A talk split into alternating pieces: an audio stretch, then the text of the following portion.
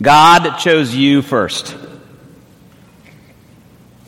God chose you first. And I think that's really scary for most of us. Let me give you an example. After Jennifer and I had been dating for a very brief period of time, I knew that that was it. What I didn't know was that previous to that, so this was, say, January of a given year. What I didn't know was that in December of the previous year, I had been the assisting minister for the big Christmas festival that our college did. And we did this huge worship service, and I was the assisting minister. And Jennifer was sitting next to her dad, and she elbows him when I got up and said, You see him? I'm going to marry him. We had not dated. We had met, but we had not dated. She chose me first. I remind her of that all the time. Right? But it's kind of scary, isn't it? Like that, that, that someone that someone would choose you first, would, would have that kind of attention, love, desire. Now, I'm not saying that human relationships are, are the same as, as the God relationship. But just to um, the force of that, that someone might choose you first and before you always, I think is really scary for that. And when we come into contact with that kind of love, with that kind of care, a love and a care that won't let us go, I think it scares us a little. Because most of us, and I take this, I, am able to say most of us because I've read the reports, I've seen the psychological evaluations of all of you. No, just kidding. But, you know, that, that most of us, most of us live with a, with, with a bit of an imposter syndrome, meaning if people really knew me, they wouldn't like me. If people really understood, you know, how broken I was, or how depressed I am, or how anxious I am, or, or how stupid I am, or whatever, whatever those things that go on in our heads, that we have those going on all the time. And so to have someone who, who completely loves us and cares for us, who chooses us first, can be really off putting. Because it's like that doesn't, this don't have to, don't have to prove something. Don't have to show you how great I am. I mean, that's the way the, that's the way our world is, especially today, I think.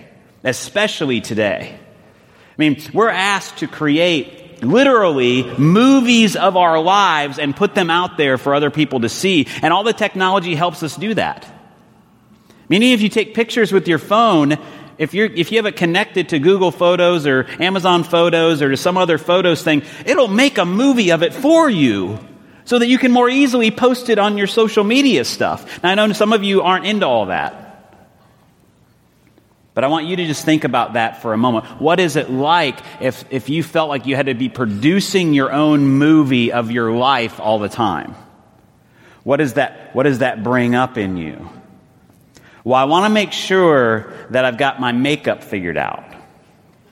And I want to make sure that I'm getting the best light and I'm holding a camera at the right way and I'm doing all that because that's what everybody else is doing. And I want to make sure that I'm using the right filter so that all my blemishes don't show. You know, so that the fact that I've had a cold for three weeks and my nose is all red doesn't, you know, show up because God forbid that somebody would know I was sick because my life is perfect. We're asked to make a movie of our lives. And so this brings up, I think, also as because we're watching the other movies of other people's lives, and their movies are much better than ours. Well, I'll just speak for myself. Your movies are much better than mine. Your life looks amazing. And especially the farther I am away from you, the less I know you, the better you look. Because I don't know what's going on in your life. I don't know what's, what's behind the background. I don't know about the brokenness or the cancer or the addiction or, or the, you know, the child that's struggling. I don't know. I we don't know all those things. But we're asked to create this movie of our life. And so then when we come up to a love, a care that chooses us first and won't let us go, it's a little scary. Now, Isaiah, in, in this passage that we read, you know, this, this whole passage gets located in a certain place and time, which is interesting. In the, in the, in the year that King Uzziah died, you can look up when that was and, and begin to, to see about the timing of what was going on in Israel. But, but what happens is, is Isaiah has this real encounter or vision of God. And the Israelites believe that if you saw God, vaporized, boom, done. It was over. God was so holy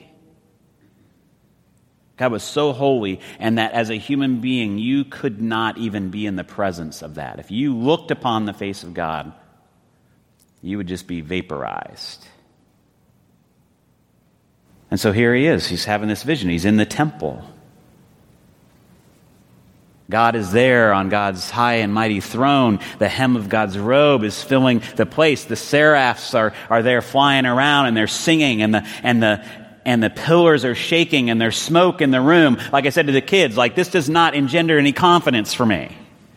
Like I know I'm about to get vaporized.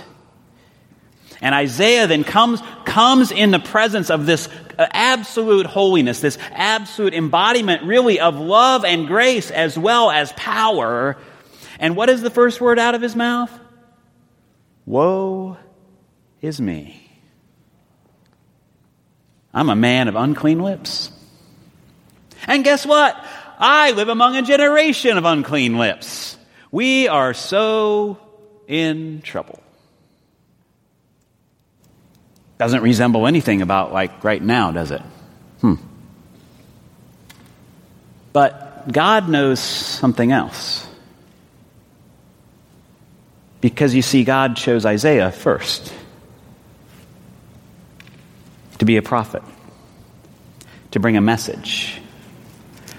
And so there's this really awesome and scary imagery in that scripture. And I really, they, I, I didn't even run it by the elders because I knew they were going to say no. I really wanted to have like a barbecue pit up here.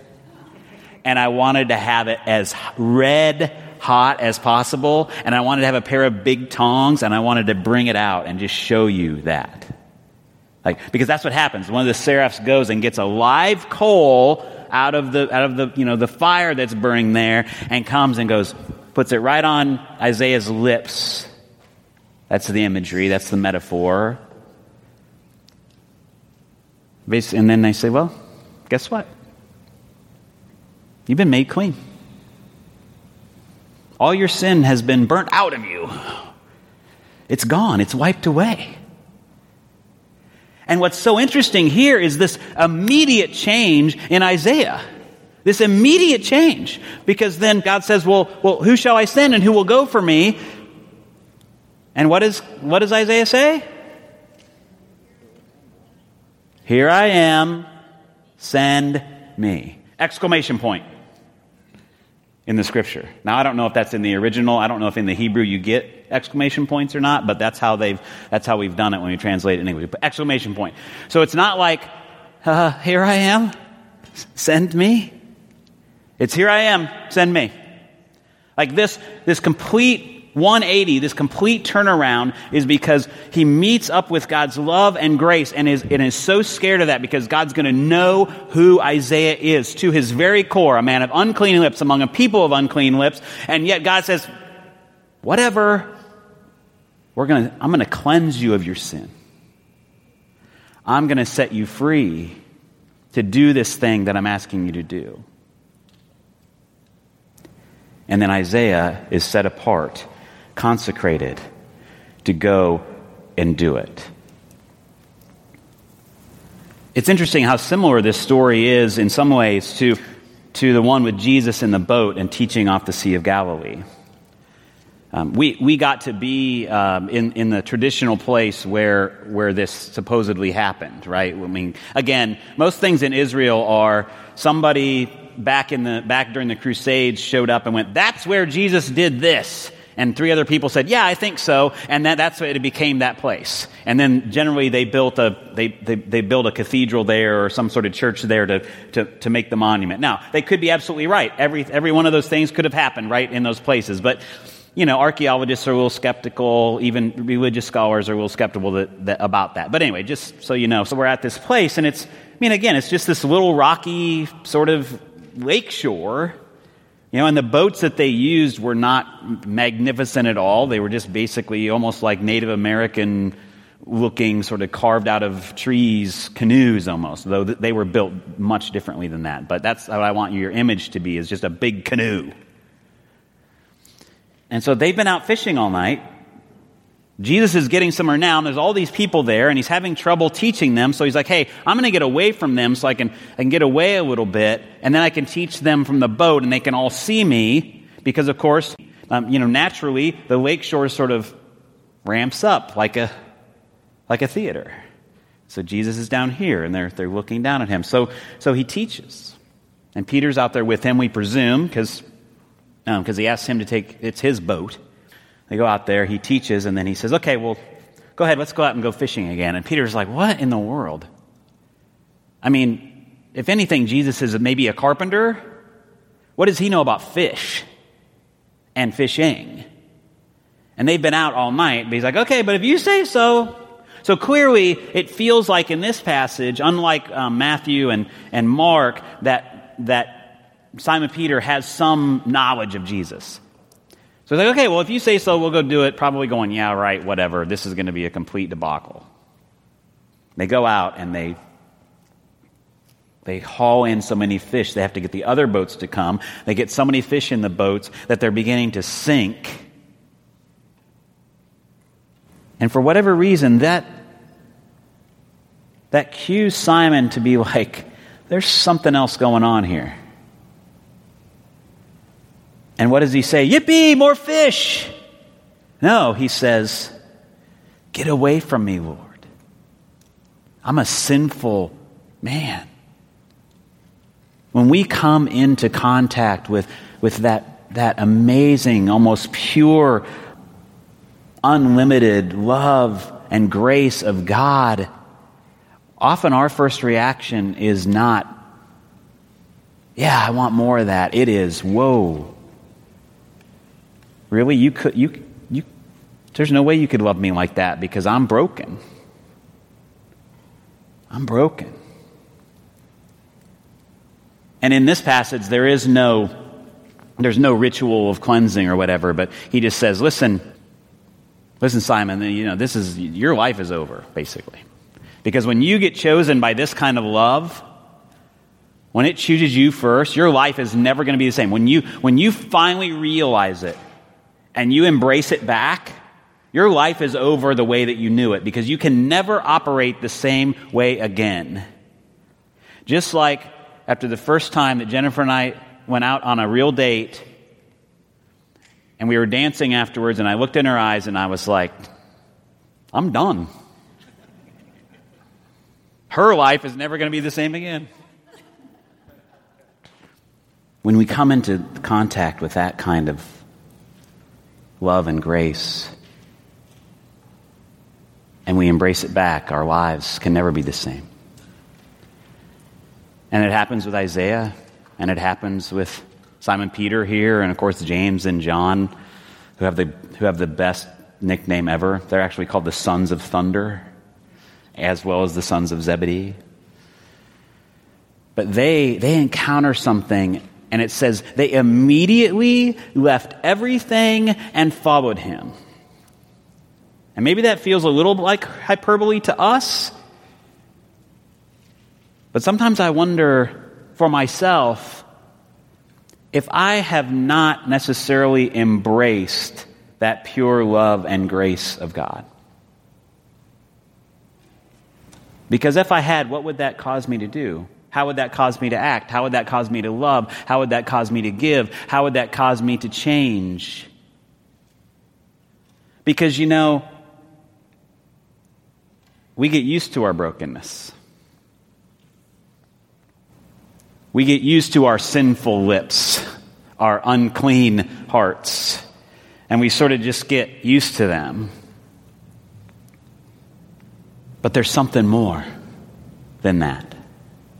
We do not have to be ashamed about any of that. Because God chose you first. God set you apart. God is always calling you into a relationship with God that is holy. A life of discipleship that's going to take everything you've got. It's going to make you uncomfortable. It's going to make you question yourself. It's going to put you in places that you never thought you would be before. And yet you're going to be right in the place where God wants you. When we hear and encounter that love of God. And when we embrace it back, our lives will never be the same. And God chose us first. And then, in Christ, He set us completely free from all of that brokenness, from all of the shame, from all the guilt, from all the fear. In Christ, we've been set free. God says, I know you. Don't be afraid. Amen.